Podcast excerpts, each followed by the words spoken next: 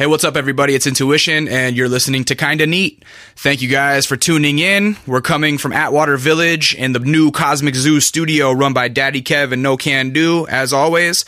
Uh, I got my man Ben Shim behind the boards. Uh, follow him on Twitter at I am Database, base with two S's. Follow me on Twitter at It's Intuition. Follow us on Twitter at That's Kinda Neat. We're trying to get our bars up on Twitter. I've only got like 75 followers right now on that page, so you guys need to start following us if you're tuning in. And if you're already following us, the 75 of you that are there, I appreciate you. Um, Everybody else is in South by Southwest right now, and I'm watching that from home. And it's fun. I wish I was there. Some of my friends are having a blast there, but you know, one of these days I'll get out there. I was actually supposed to be home right now taking care of my dad because uh, it's my mom's spring break, but she decided to uh, stay in Alaska, and so I'm I've been down here. And um, last night, my friend Dumbfoundead and Blu they were playing at Low End Theory, so I took a long nap from like seven till ten thirty, and I pushed myself out of bed and went to uh, Low End Theory, and I got there around eleven. And as I'm driving, I'm, I'm driving through Chinatown, and I was cruising next to a bus, and I'm kind of like head to head with this bus. I'm in the left lane and the bus is in the right lane, and we're both kind of um, our headlights are in the same place. When all of a sudden I see this orange tabby cat just jump so fast and for just trying to make it in front of the bus and it made it past the bus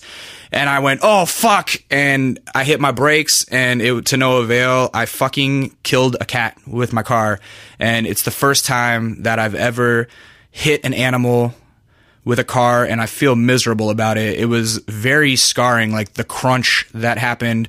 And I got out of my car when I parked thinking that there was going to be like fur and blood all over my tires, but thankfully there weren't. Uh, but I could see him in the rearview mirror, and it was so bad. And so it was probably someone's pet. It may have been a feral cat. I don't know, but I fucking feel terrible about it, and I feel like I'm gonna have nightmares. And you know, just at, for good karma's sake, like I want to say I'm sorry to whomever's cat it was because uh, there's nothing that I could do. It was not on purpose. I promise. And it's crazy because living in Los Angeles, there is that distinct chance that you might hit someone's pet. Where I come from in Alaska, that's not really an issue because people live kind of so far away from each other. The chance of hitting someone's dog or cat uh, is slim. I think uh, it's something that you don't hear about that often. I feel like up there, uh, if you hit an animal, there's a very good chance that you could die because people hit moose up there a lot. Like one time, my friend Josh was driving his Jeep Grand Cherokee and he hit a moose going only 15 miles an hour and his Jeep Grand Cherokee got totaled because the moose kind of just plunked on top of his hood. He hit the he, he kind of hit the moose. It swept the leg, you know, like Karate Kid, plopped on the hood. The car gets crushed because moose weigh like 2 tons or something. They're fucking huge. And the moose got up and walked away. Like that's how crazy hitting animals in Alaska is. And besides that, all you hit is maybe like a, a rabbit or, or a squirrel. Like we don't have skunks up there. Every once in a while you'll see a porcupine, but they're very rare. Uh, also very based. But um, oh, there's another crazy thing that happened to me today uh, I tend to always have these like synchronicity moments with um, the autobiography of Malcolm X. Uh, my buddy No Can, uh, who I just talked about, he let me borrow the autobiography of Malcolm X a couple years ago because uh, I had never read it. And so as I'm reading it, it was right when that Kanye West song "Power" was blowing up. And in the song "Power," he says, "No one man should have all that power." And that's actually a quote from the Malcolm X uh, book, and it's also in the movie. I had never seen the movie. I've since seen the movie. It came out when I was a little too young to grasp Malcolm X's importance to the grand scheme of our country. But I've since finished the book and watched the movie. And so when I was reading that, and I got to the part in the book where it says no one man should have all that power, I was like, holy shit, that's crazy because I was just listening to the Kanye song. I really loved it, and then I read that, and it was this crazy moment of synchronicity where two things in my life synced up. And then this morning, literally, I was looking at my bookshelf for some reason as I was walking out the door to come to this podcast, and I saw the Malcolm X book sitting on my bookshelf and I thought, fuck, man, I've had that book for two years now or something at least. I should probably give that back to James because I, I think, like, you know, there was probably a note on the inside from somebody who had inscripted it to him. And I feel like I'm just holding his property now and I should give it back. And that was a, literally a last moment thought as I left the house. And then as I'm walking to my car, there's an antique store next to my apartment. And so I'm walking and I look to my right and there hanging in the window is a huge, like 36 by 50 framed Malcolm X poster of the movie starring Denzel Washington, directed by Spike Lee. Huge poster. And I said, "Oh shit, like this is another another moment of synchronicity with Malcolm X. I need to go ask how much this is. So I pick it up and I go in and I talk to Rick, who's like the crazy dude that runs this antique store that's really more of a junk shop next to my house, but he charges like extraneous amounts of money for junk. And I go in, I talk to Rick. And he's like, "Hey, were you yelling at my Sanders the other day?" And I'm like, "I don't know what the fuck you're talking about. I haven't been home." He's like, "Oh, well, I, you know, I know that you work at night, and I, I thought maybe if you were asleep during the day, you yelled at one of my Sanders." And I'm like, "Nah, man, it wasn't me." But anyways, how much is this Malcolm X poster?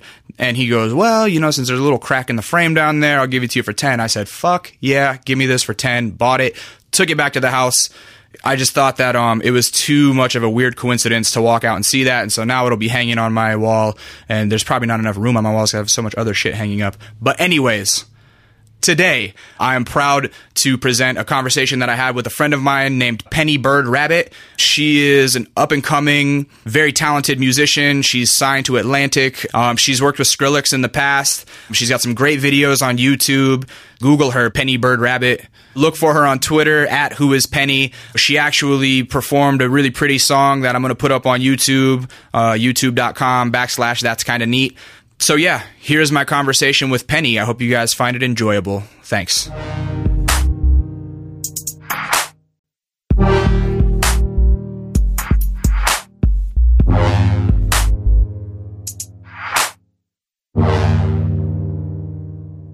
What were you like as a kid? Um, awesome. I was, I was shy, kind of. I had really long hair. I had hair down my butt, and I did um, like musical theater and um, I like to perform. I was fun. I played a lot by myself. I hung out in my room. I had like I don't have imaginary friends, but I had like dolls. I played with Barbies. I played with Barbies and Ninja Turtle action figures together. I love Ninja Turtles. That's the kind kid. of girl, the kid I was. Yeah. Oh, so when I was a little kid, um, we lived in the desert. I grew up in the Mojave Desert, in a place called Ridgecrest, and it's it was a city, a very small city, and my brother and I. It was the kind of town where you don't have to like lock your door, at least at the time, in the '90s, and um, we played uh, outside a lot, and we just would we had to be back by dark. That was like the requirement, and um, we would get, get these buckets in the desert. There's like a million different kinds of ants and so there were yellow ants and purple ants and red ants and black ants. And black ants you could like hold in your hand and they wouldn't bite you. The other ones would hurt really bad. And we would get these buckets and we would go into the desert and find the ant hills and we would take shovels and we would scoop the ants into buckets and we would have like ant wars and they would battle each other. Like, would you put them in a jar to battle each other? We put them in these like tubs. Oh, so uh, within the bucket, you would just dump whole families of ants, ants, like yeah, different species, so that they would go at each other. Yeah, we were turds, and then we would like find scorpions or like roly polies and like toss them into the mix and see what would happen. But that was like our form of entertainment. What was the what dominant species? Black never won because they they were just like the nice ant. But the yellow ants and the purple ants were the the nasty ones. How did the scorpions fare? They always died. They get swarmed. They totally get swarmed.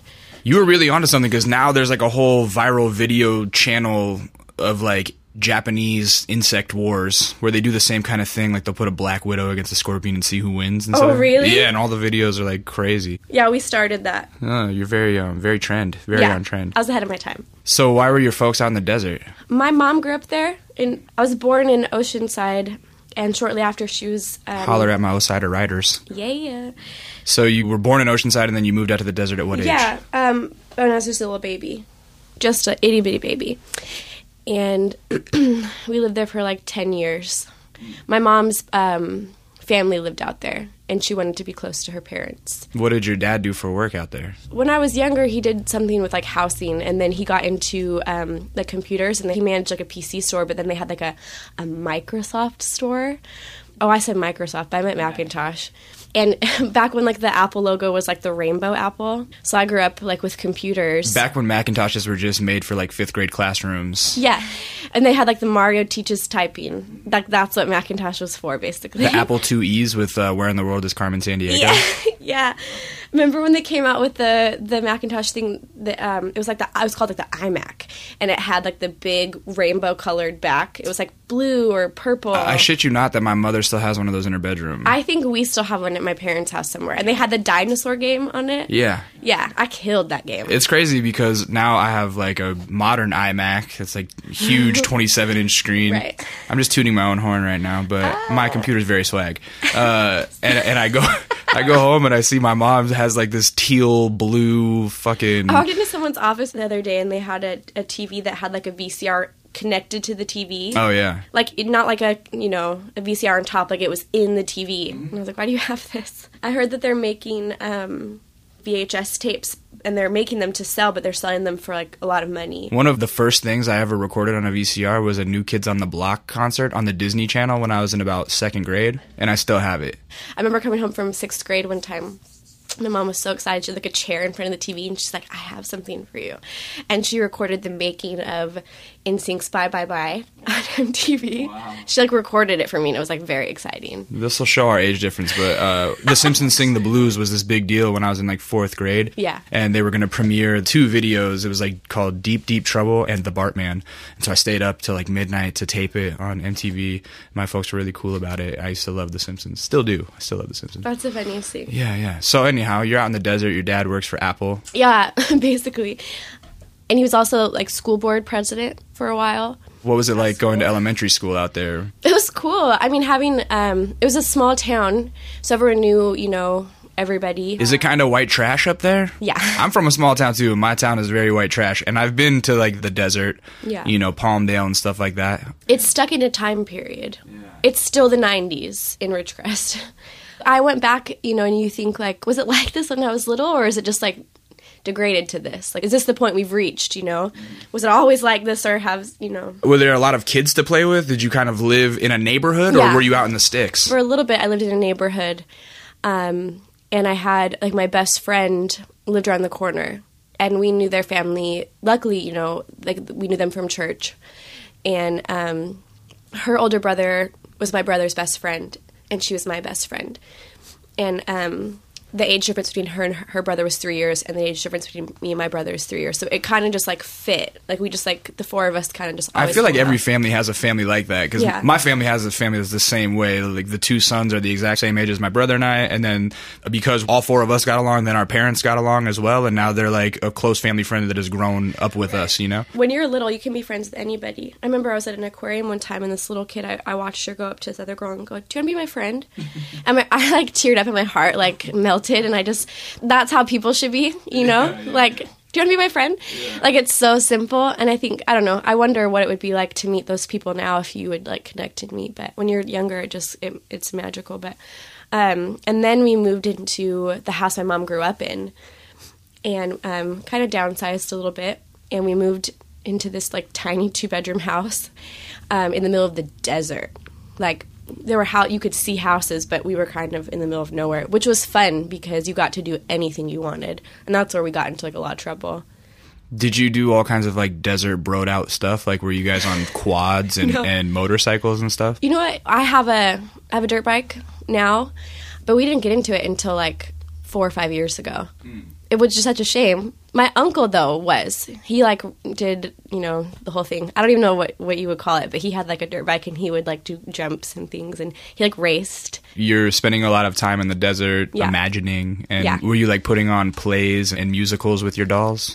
Yeah, all the time. I remember I have this very funny memory of me sitting like on the street corner at like sunset. I don't know if you've ever seen like a sunset in the desert or like in a valley, but it kills any like beach sunset. Beach sunsets are stupid compared to They're very pink and orange. They're like very vibrant colors. The desert ones. They're beautiful. It's unbelievable. We would actually like my aunt lived in the town, and when we would see like a beautiful sunset, we would call to make sure the other person saw it. Like, do you see this? Like, it, we're I don't know, that's like lame and all you have to do in the desert, I guess. But I have this memory of me just like singing and just like making up songs for like 20 minutes. I just sat outside and just sang. Um, and yeah, I was always singing and dancing, and I did like ballet, and I did, I would sing like Aqua in my bedroom on my bed, like really loud, and like every word to like the whole Aqua CD. Come on, Barbie, let's go party. Yeah, I remember my mom being like, "Don't play that song. I song." love that your influences are so not what I would expect because when I look at you and I see this like funky alt looking chick with pink hair and like crazy outfits and lots of layers, I'm like, she must be so up on like the craziest indie music shit. And you're like, I love Katy Perry. No. You don't? Oh, I feel, I take you for a Katy Perry fan now. No? No, uh-uh, I'm not a Katy cat. Who you fucking with? Um, Britney Spears. You love Britney. Yeah. Okay, who else? Um, my three pop ladies are Beyonce, Britney Spears, and Gaga. What are three influences that you have that people wouldn't expect? Oh, um, I don't know. I don't know what people do expect, but um, I listen to a lot of Blink 182. Um, I listen to a lot of The Shins. And um, I listen to this band called As Tall as Lions a lot. They're cool. They're not really a band anymore, though. As a kid, were you the one getting picked to like be the lead in all the plays that had singing? No, but I had like cool parts. I mean, my first, what got me into doing um, music, I, Babes in Toyland, are you familiar at all with that play? Yeah, vaguely. Me too. I don't really remember, but um, there's this scene where they like go into the forest and like a little fairy angel comes out and like sings a song, and that was I got that part. You're the fairy angel. I was yeah, and had, it was like it wasn't actually my first solo. My first solo was second grade. I sang Jolly Old Saint Nicholas in front of the entire town. I mean, in Ridgecrest, like the only theater was the high school theater, and so when anything happened there, like the entire community went. It was huge, a huge. I mean, now that I'm an adult, it probably wasn't as big as I remember it being when I was like three foot five. But in Babes in Toyland, I had my first real solo that got me into. Um, the lady who like directed the play was an agent, and so I started doing like I taking acting classes At what age was that? um, like six. I did a lot of work out there because you know, like all the car commercials out in the desert. Those are all filmed like by where I used to live. There's like this famous road called, called like Garlock or something, and um, all the car commercials are like filmed out there, or a lot of them, I mean.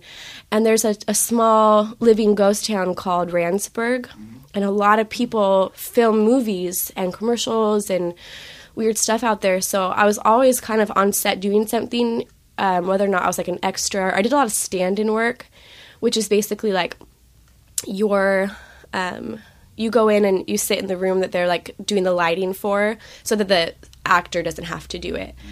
So like I did. Um, okay, this is funny. This is a cool story. So Johnny Depp did this movie called The Brave, where he like wrote and directed it, and it got like booed. You can look it up, but it's like this awful movie about like a snuff film. It's very sad and weird. People started booing at the It was like they like were premiering it, and it was like boo. I mean, it didn't even come out. Like when yeah, it was awful. Like that's what everyone says. I don't know. I mean, I think Johnny Depp's fantastic. So how bad could it have really been? But um, I don't know. I was like eight or seven. No, I was about seven. So um, I was the stand-in for the character that played his daughter, and he was the director. So I was always on set talking to him. And I knew who he was because Edward Scissorhands was like my favorite movie when I was a little kid. And so I would just kind of like stare at him. And he, we got along so well that I got to eat with them. I didn't have to eat with like the extras. I got to eat in the main room with like all the other actors.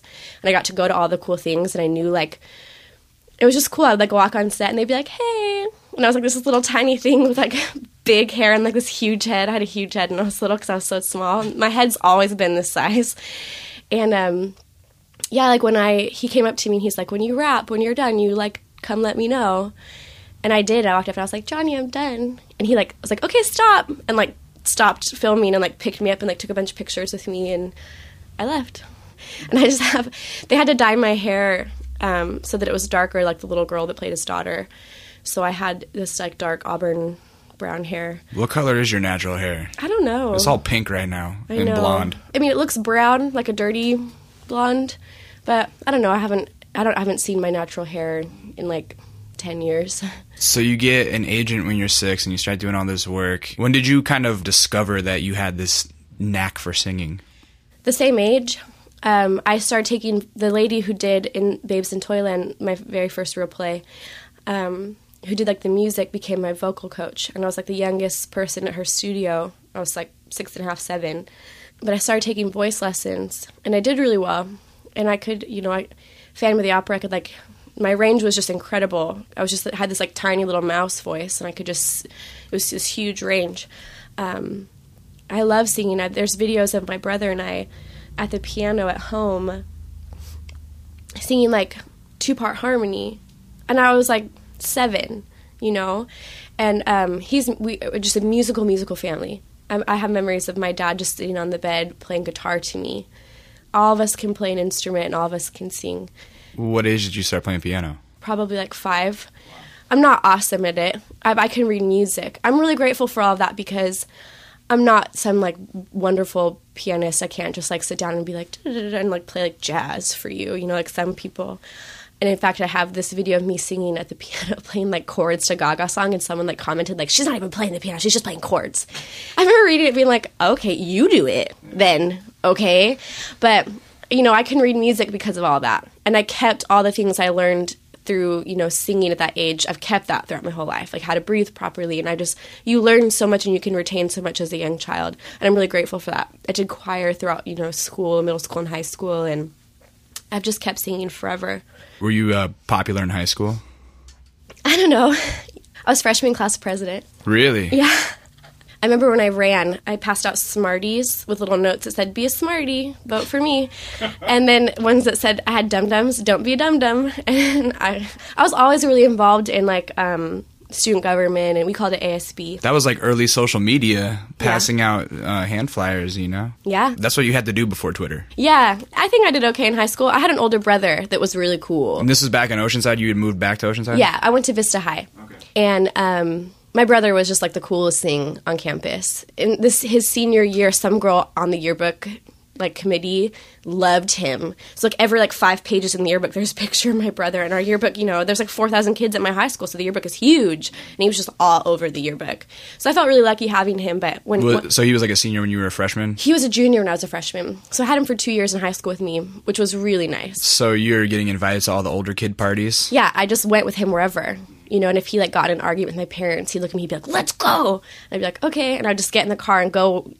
He'd be frustrated driving like his dumb van he drove, and I would just sit there, you know. He's in bands too, right? Yeah, my brother is awesome. He um he was like in a band in high school, and then right out of high school joined like his favorite band, and um, they're not really a thing anymore, but he's still making music. He's awesome. Weren't you telling me he had a deal or something? Yeah, they were signed. Um, he was in a band called Saosin, and oh. they were signed to Capitol. They were awesome. And what did he do in Saosin? He was the singer.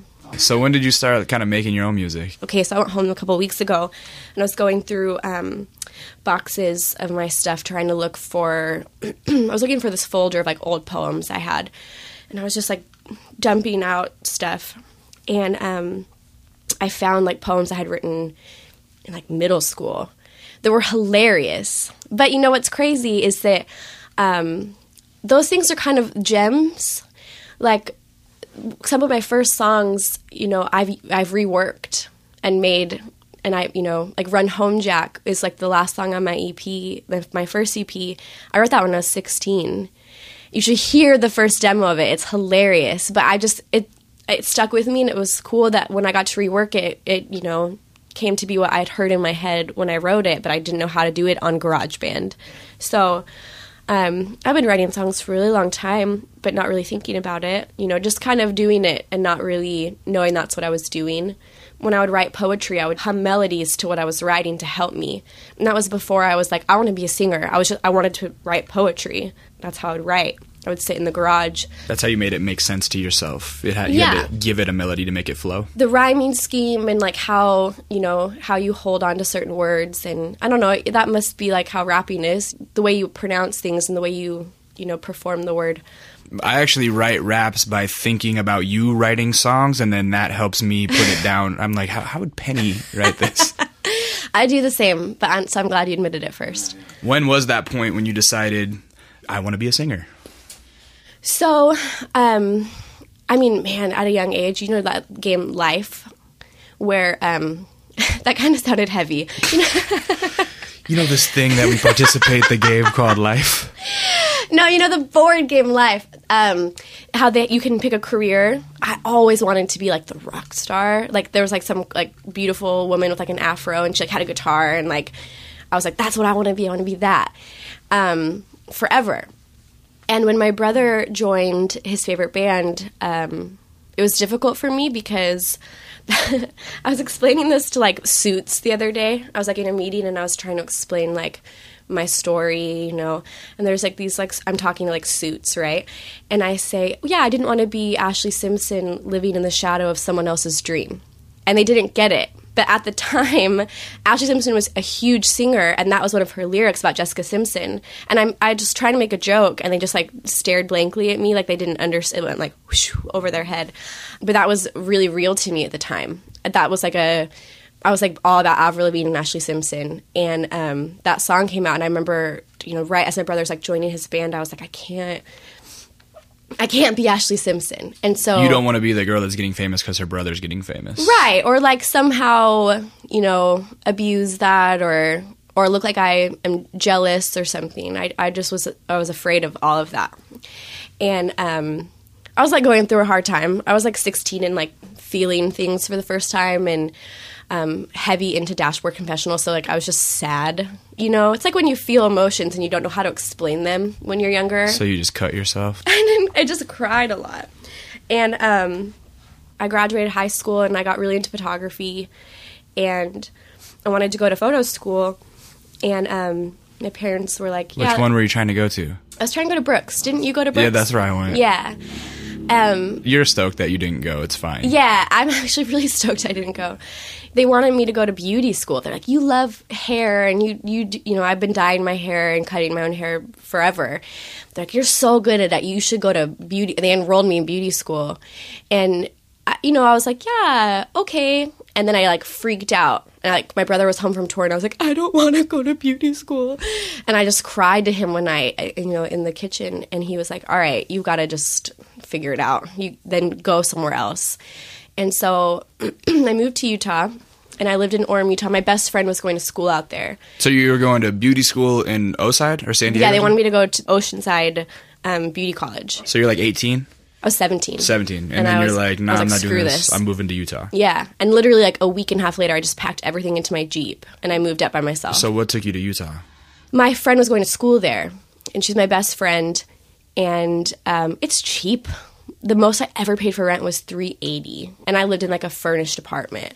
And so I was seventeen, and I couldn't really afford anything more than that. And I worked at Chili's. I worked at Chili's for four years, and she moved up, and I was like, you know what? How I'm stoked were you when the Backstreet Boys did the baby back rib commercial? Stoked. Or was it NSYNC? I was NSYNC. So hot. Very stoked. Justin's so hot. His new record is so tight. I- Um, okay. so tight. Did you see him on SNL? Yeah, he was really good on SNL. I die. Justin Timberlake's kind of like one of my man crushes. Yeah. and I fully admit that. Like, That's totally cool. Like he's dope. I love man crushes. I just feel like I want to high five and be like, "You're really cool," and I'd buy him a beer. You want to just like kind of put your arm around him. Nah, you know, I just want to be like, "Yo, man, we could be friends, bro." Hey, with Twitter, you can. Twitter is allowed for fans to think that they can like talk to. It's so weird. I was talking to Brittany, my friend Brittany, about this the other day about how it's confused fans. I think that they have such an easy access to the celebrity, and it was so cool at first. Like, oh, you're like, you know, one tweet away from talking, and when you like, I get stoked. Like Blake Anderson from Workaholics like replied to a tweet. And I like lost my mind over it. And it's so cool, but it confuses, I think, younger Yeah, well, and that's the thing is that I read the Twitter responses that I get, Right. and uh, occasionally I'll respond to some, but then some people take it the wrong way, and if you don't consistently respond, they Right. get sour at you, or they act like you're not friends anymore. It's like I don't actually know you. I had that happen to me on Tumblr. After, you know, I did All I Ask of You was send me, I had like a small little fan base of like, like a handful, like 15 kids that always were tweeting at me and always tumbling. Now, me. time out. Uh-huh. You just said that very nonchalantly, but explain it better to the fans who aren't that familiar with you or who Sunny is. What just happened right there? Oh, okay. Well, actually, I guess I'll, I'll go back a little bit further. I moved to LA to make music, and I was living out of my car um, where I met some people in LA. They were like, "You should really move here," and they were cool enough people to me that I was like, "Yeah." And I went home like that day, and I was working at Guitar Center and a salon, and I was like, "I'm leaving later," and I quit. And I drove up, and I lived literally out of my car. I had like a, a, laundry basket full of all my clothes, and I had all my shoes lined up like on the, on the floor of my car. And if I had to, I would stay up all night, and then I would sleep in the daytime. You know, because I didn't know I didn't have where to go. There's a couple studios that I would crash on the on the couch there until I found um, a girl to let me live with her while her boyfriend was on tour. And then I met Sonny, who's Skrillex, this is after his first EP, but before the Scary Monsters and Nice Sprites EP. And we met and um, kind of, you know, became like attached to the hip and hung out all the time and, you know, got really close. And um, it was coming towards the time where I had to be out of this apartment. And I said to him, like, oh, Sonny, I don't know where I'm going to go. Like, if worst case scenario, can I just leave a bunch of stuff in your in your warehouse? And he was like, yeah, but you need to do that. We'll figure it out. And he like walked me over to this loft building um, and i kind of just got in. He had lived there. A bunch of his friends lived there and i met is that the place that Sirah was living at too? Sirah lived there for a minute. Did you already know her previously or is that where you guys met? She wasn't living there at the time. I met Sirah later through Sonny. And you know we were hanging out. I, I, I literally sat there the entire time he made that ep i got i was there when he got the call that was like deadmau5 was wanting him to make an ep and go on tour with him. And um he was like, I can't hang out. I got to make this EP. And I would just like wake up and go get him coffee and like sit and watch him. And like my eyes were just like this big, you know, trying to like learn as much as I could in Ableton while he was like making stuff. So you guys ended up collabing? Yeah, he called me one night and he said, uh, Do you want to be on my EP? And his house was literally two buildings away from mine. And I said, uh, Yeah. And he goes, Okay, come over. And I was in my pajamas and I just walked over to his house and um, he like handed me a mic I didn't record that song with headphones. It wasn't proper at all. He just handed me a microphone, and it kind of just happened. And then, um, you know, I, that, it, it's very surreal. It just, I didn't, I didn't know at the time what it was going to mean for my life or my career, or that it was even like the start of my career. I was writing songs, and I would show him the songs, and we would talk about him. And we had tried to work on some other things. It just kind of the magic wasn't like there in that moment, you know. But I'll ask if you just kind of happened. And when the, the song came out, I remember watching it go on. It was a progressive house song, and I remember like reaching on Beatport, like or going higher up on the charts to where it got to number one. And I was like, "What even? How is this? How is this even possible?" You know. And I remember talking to people about it, and it, I didn't really understand. And then one day he was like, I have to go. And I was like, What do you mean you have to go? He's like, I have to go on tour for like two years. And I was like, Okay, later. Like, sad, but bye, I guess. And he left, and then I still didn't understand what the song meant for my life. And um, he calls me one day and he's like, hey, let's do a show together in Vegas. And I went out and performed it, and that's kind of when I met my A&R now. And I met, you know, people from my label at that show. I just didn't know how important those things were. It was just kind of like I was having fun with my friend it was always like that. We were just like having fun, and I didn't understand what any of it meant at all. What label did you end up getting signed to? Big Beat, Atlantic's um, dance label. I met you like maybe three or four months ago. You were working at um, Swingers. Yeah. Sometimes my friends and I would go in for lunch to see you, and, and you'd be our waitress. Yeah. But you just got to quit. Yes. Because now you're living off music. Yeah, it's hard. It's really hard. Yeah, the day I quit my job, or like the last day of working, I crashed my car. And so I was just like the money that I had saved was gone. just gone in like one car accident. But it's cool. It's cool to you know wake up and not have to I get to wake up and and create and make music and and write stories and and be creative, which is a huge blessing. I'm very lucky now that you have quit your job and your job is to make music, what's your process like? Do you wake up in the morning and have a scheduled time to write? You know, no, I'm trying to figure it out because before, you know, having work throughout the week, um, I had to work around that. And it makes so, you work harder when you have less time, don't you think? Absolutely. The first month was really difficult for me because one, I didn't have a car, and so I was stuck in my apartment. And um, which is kind of far from everybody, and so I couldn't get picked up really. And um, it was hard waking up and, and being motivated because I was bummed about my car and I was just bummed. But the second month was a little bit easier for me. I was scheduling things. If I don't have a schedule, it's crap. I'm, I'm not as you know organized. If I don't wake up and go, okay, I have to get this done, I have to get this done, I have to get this done. But it's hard. Creating is um, draining, and I don't think people realize that. Um, you know, with writing the first two EPs I've written, um, and you know the the collection of songs I've had I've written that I'm sitting with, you know, for the past you know year, um, it's very draining. You, especially as the, a kind of writer that I am, and the kind of artist and creator that I am, I'm, I'm more of like I'm a maker.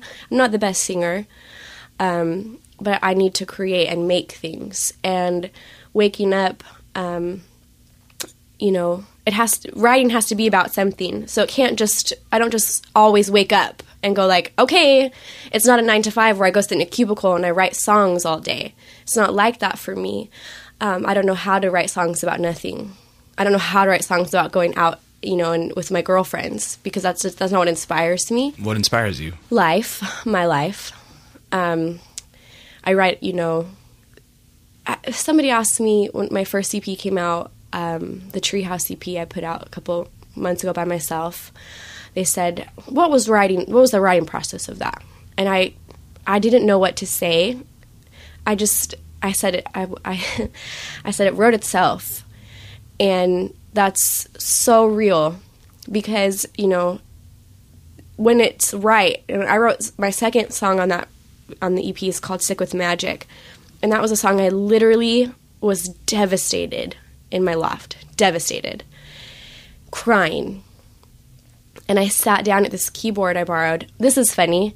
It's actually Jef Holm. For anybody that watches The Bachelor, my friend Jef was on last season and like won the Babe. I guess that's like what the prize is. You win the Babe.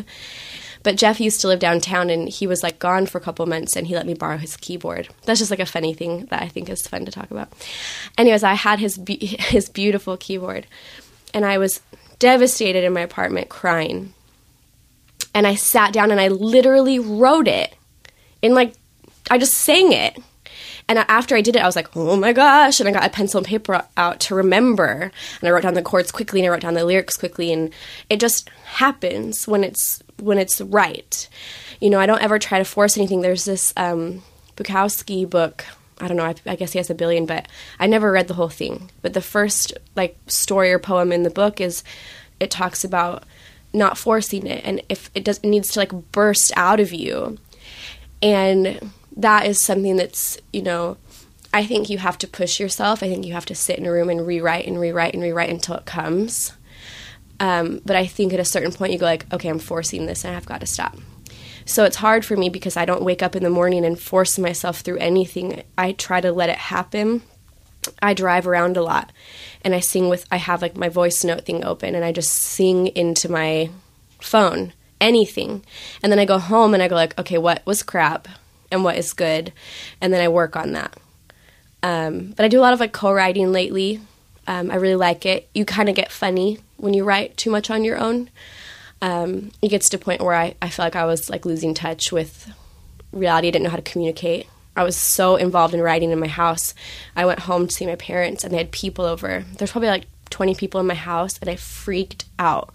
And I had to go sit in the bathroom and like calm myself because I hadn't been around that many people. I had just been in my apartment or at work, but work doesn't count because you're just kind of like you have like a going through the motions. Yeah. And so having to like actually talk to people and people be like, "Oh, so what's going on in your life?" and you're like, I don't know how to answer any of these questions because I've been at home alone for three weeks. I completely and utterly relate to that right now. Like I'm going through the same shit where now that I'm not like fully employed, right? When I'm busy, I'm very busy, and when I'm not busy, I don't know what the fuck to do with myself, and I and, and like I don't want to leave the house and spend a bunch of money, and so I'm sitting at home trying to work on things and it's and hard. yeah, it gets weird when you're back in a group of people and you haven't talked to anyone other than like chatting to friends on the computer. Right.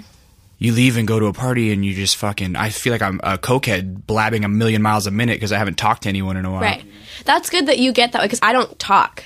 I, I get into the public situation and I go like I can't say, it. and I just I like invert, and I'm not, and you know I'm very social and I like people and I guess sometimes, but I had to go. To, I went to a bridal shower. My friend is getting married, and we we planned this bridal shower, and you know, it's hard to explain to people that don't that aren't artists or aren't makers of some sort of craft what it's like to be at home alone writing and making things. Not that it's a burden. It's not like oh this, it's such a heavy job but you know it's hard to explain.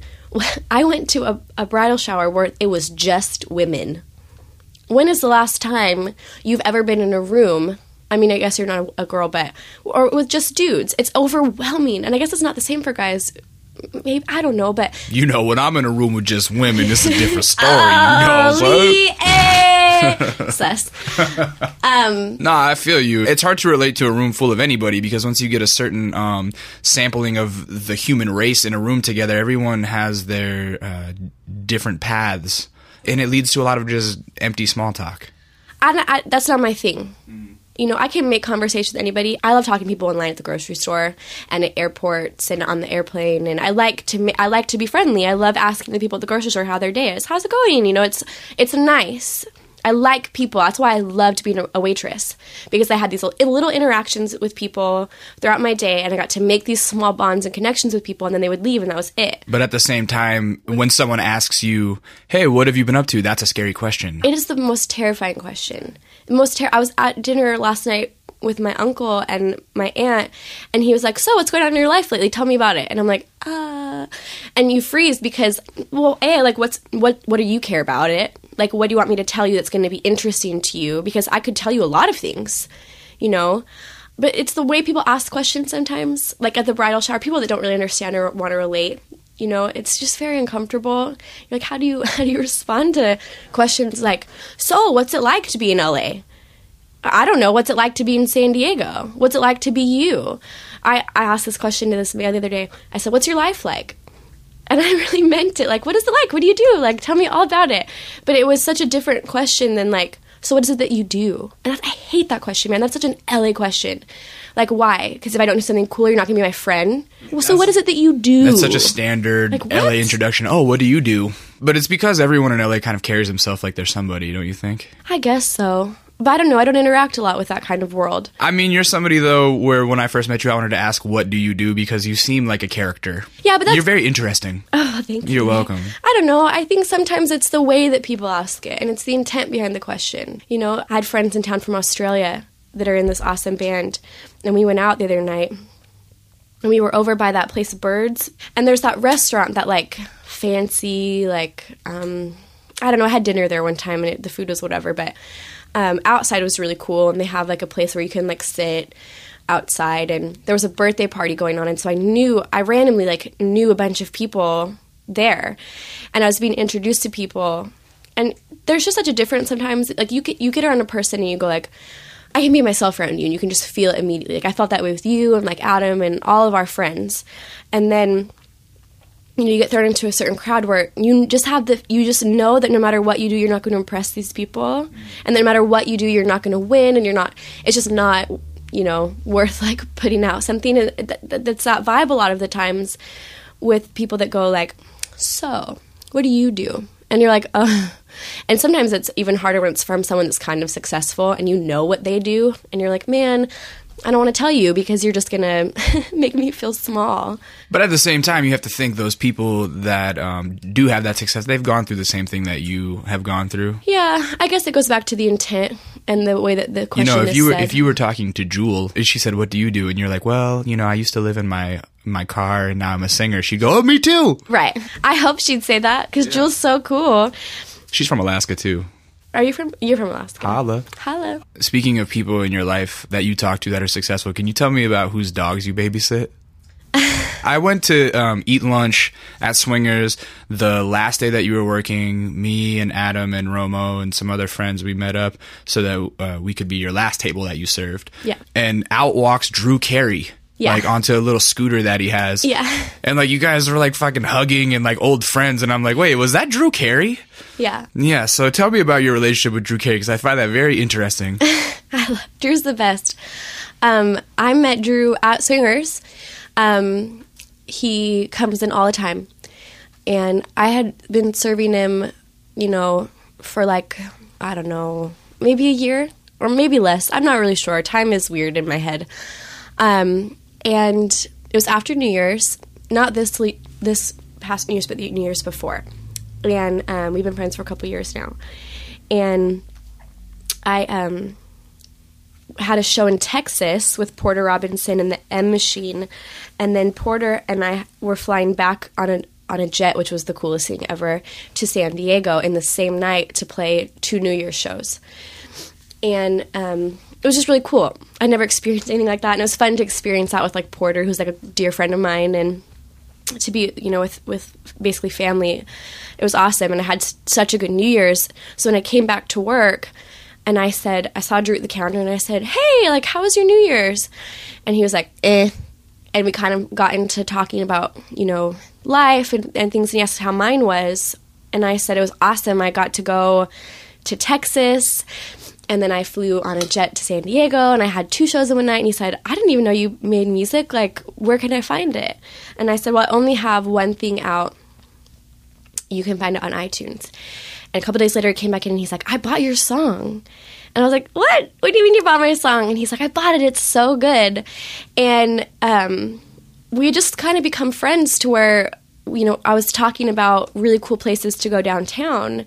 And one of my um, best friends from work, at the, you know, uh, we were talking about it. And I said, Oh, yeah, you know, Drew, blah, blah, blah.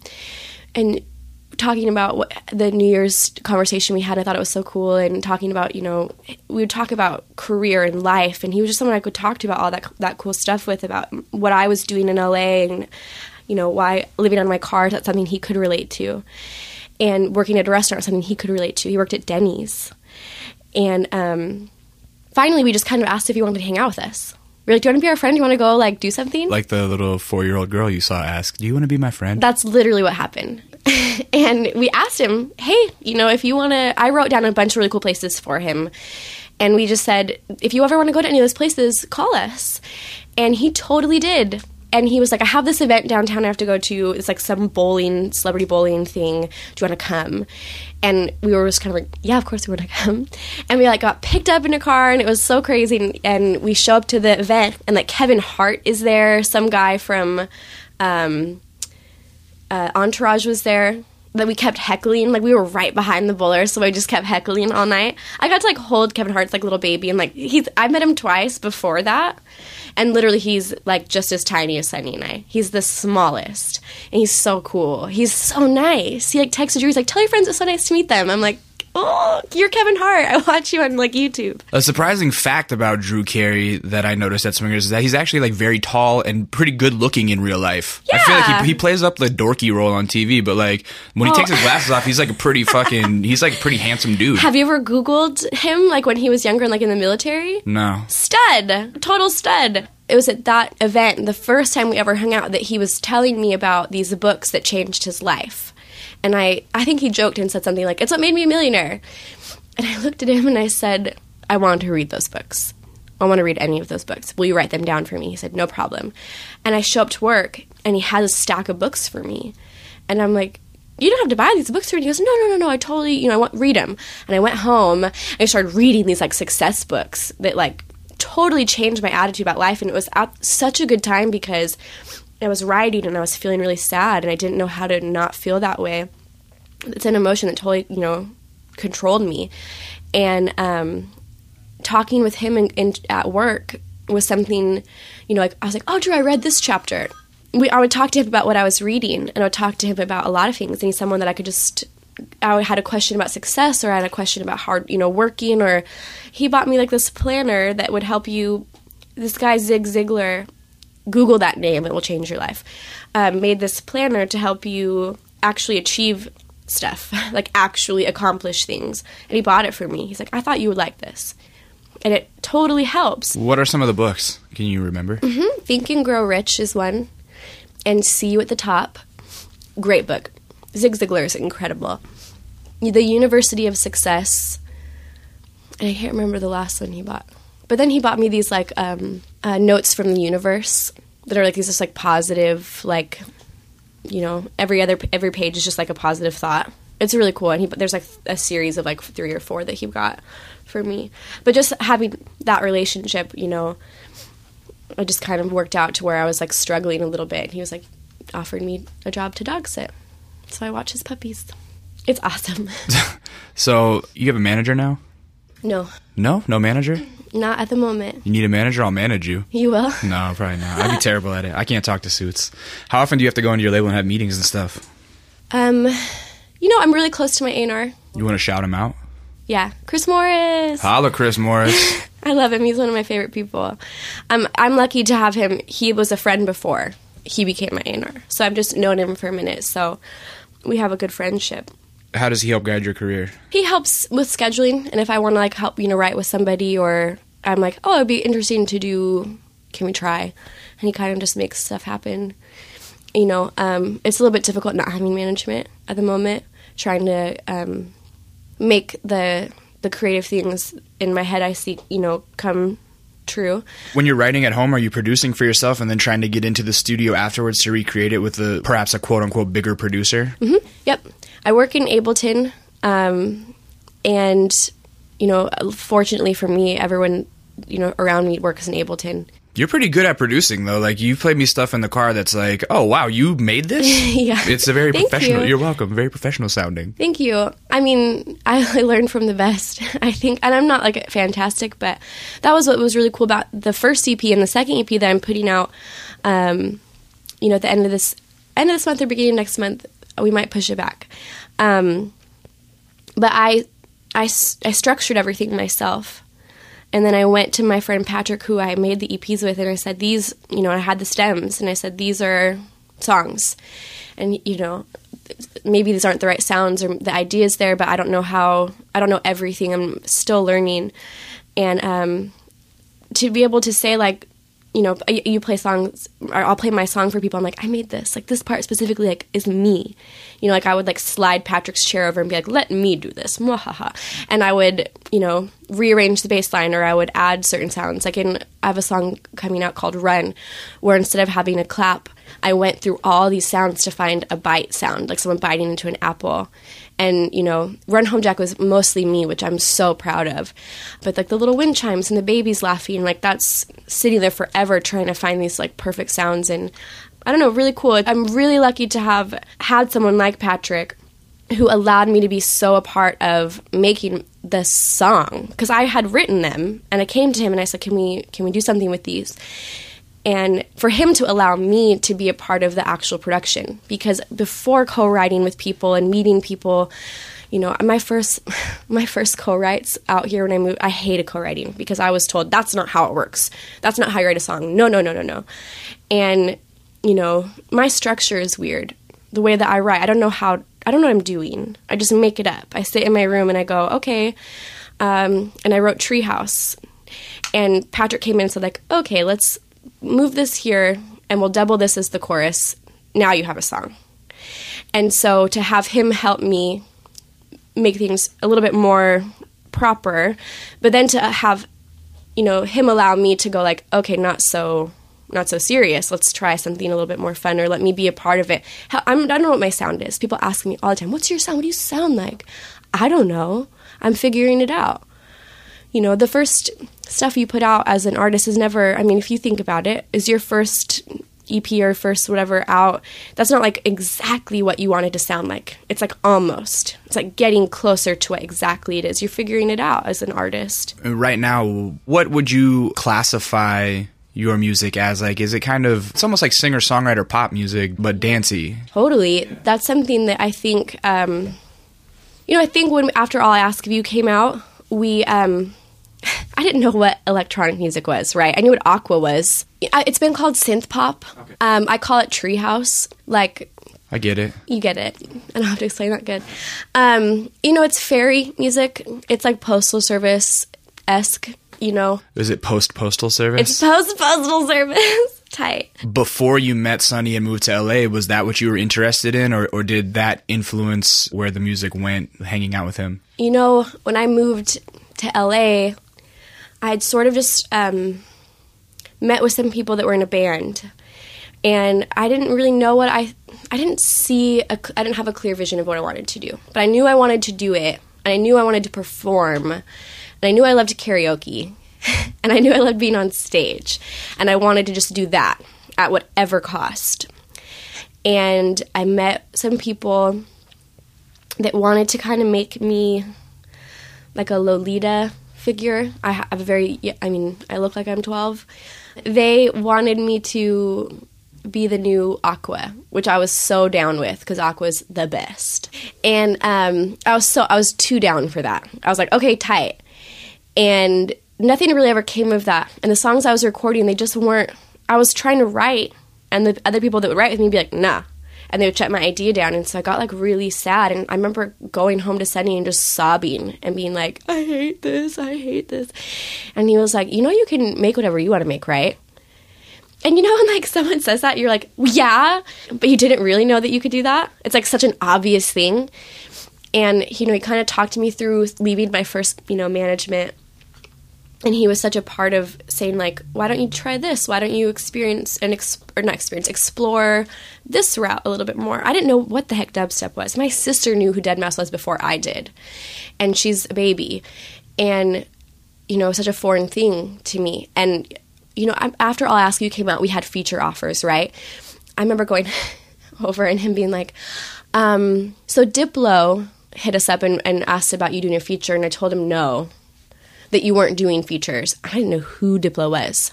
So I was hesitant because it was work. So do you kick yourself for that now? No, no, not at all. I remember, and Zedd did the same. And Zedd was like, you know, he Sonny said, "You why don't you listen to the song and if you feel inspired, write over it." But I would. We discussed it. We discussed what it meant to do more features without putting something out of mine first. And his suggestion, which was the route I took, was why don't you make, you know, something and put it out as you before you do another feature so that you're not cornered into something. Because there are those girls out there in the EDM world that did so many features that tried to put an EP out that was so, you know, heavy on the like it was just two big names where her name or the girls' names are overshadowed by the DJ name that produced the song and the and then the EP that the girl would put out didn't flops because it's not about her. You know what I mean? And that was something that was so important to me that my first name is Penny. My first name is not featuring. And you know, I fought really hard for that but having explored the progressive house route, um, I think a lot of people thought I was going to, you know, be a part of that like heavy EDM world where I was just seeing all these top lines, which is the I'm doing the exact opposite of that, and I'm on an, a dance label, um, but I didn't know until after I got my deal what my sound was going to be like. You know, I had a couple demos. There's another song setting I did together that's sitting on my laptop that no one's heard, and some other tiny little demos I had, but they weren't anything substantial. And I'm I, so lucky to have someone vouch for me and for me to get a deal out of it. And then, you know, have the funds and have and be able to make, you know, to be able to make music. Now I'm figuring it out without getting too specific with numbers and stuff, can you kind of tell us what having a record deal means on your level? Being that you are a new artist who was discovered and signed instantly. I don't mean instantly, like not an overnight success, but you know, the song comes out, you have label interest with no other projects quite out yet. How does it work? That was crazy. People ask me, "Oh, you got a development deal?" No, I got a, I got a real deal. Um, and what's the difference between the two? Um, it means nothing, to be honest, and everything at the same time. But I mean, you have a budget to work with. Yeah, there's a little bit more of a budget now. Um, I've paid for everything out of pocket that I've done so far. All my videos I've paid for. All my videos I've directed. I've edited. Um, I, man, I don't know because it didn't change. My life didn't change. I didn't tell anybody for a very long time that I got signed. I didn't tell my family. I didn't tell my a few close friends knew, um, and my management at the time, and my lawyer, and that was it. It didn't mean my life didn't change overnight. I kept my day job. I worked. I worked for an entire year. I didn't tell anybody for an entire year, and you know when my EP came out on iTunes, I was like, I should probably tell my mom because she's going to see it say Warner Music Group and she's going to go, "What is this?" and I'm going to go, let me tell you. I actually haven't even told my brother. still, because it doesn't, it didn't change anything. I'm still making music with my friends. But I think what it will allow is I now have a platform. I now have somewhere to put my stuff. I'm really fortunate for that. It was an opportunity and it felt right in my gut, and I said yes, which is how I've gotten this far. Anytime there was an opportunity that came up, if it felt wrong, I said no. If it felt right, I said yes. And I tried to say yes most of the time until, you know, there was a couple times where I said yes, and then I was like, oh, and I tried to back out quickly out of the situation. But I wanted to try everything because I don't know what I'm doing.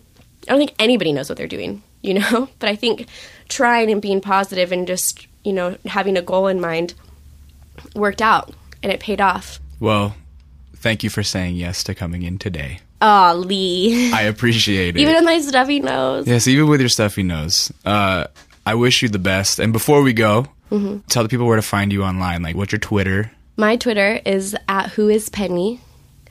Um, you can find me on Facebook. Um, it's Penny Bird Rabbit, one word. Penny Bird Rabbit. You can find me on Instagram at Bird Rabbit, and you can find me on Tumblr, birdrabbit.tumblr.com. Penny, thank you so much. I appreciate it. And um, yeah, follow us too on Twitter at That's Kinda Neat. Uh, follow my man behind the boards, Ben Shim, at I Am Database. Uh, follow me at It's Intuition. And uh, find us on YouTube. We're going to try to make a, a song today in the studio, and you can see Penny perform it. Um, so youtube.com slash That's Kinda Neat. Thank you guys for tuning in. I appreciate it. Uh, this was kind of neat. Yay!